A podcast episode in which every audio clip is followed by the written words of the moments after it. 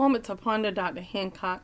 We always first partake of the blessings um, from our Father. What does that really mean? That means that if God is calling us to minister to someone, He's already given us what we need for that particular thing or to get through that particular situation. When you are called to minister, you hear what you are giving that person. So your spirit is being ministered to as well.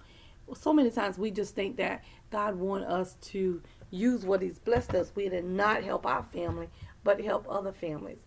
But just keep in mind that when we are busy about doing the will of the Father, He's also busy about handling our business. And there's no good thing where God withhold from those that love Him and walk uprightly before Him. So my thing is, we have to get out of our own way. We have to measure the Word of God by the Word of God, and we have to listen to what the Holy Spirit is saying, so that we don't offend Him, nor will we accuse Him um, ignorantly. Because so many times you hear people all say all the time, "Well, God can't," but God is not going to do what He give us the ability to do.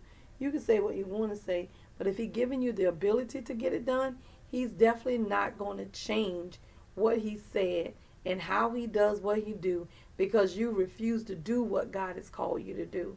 You you have everything you need.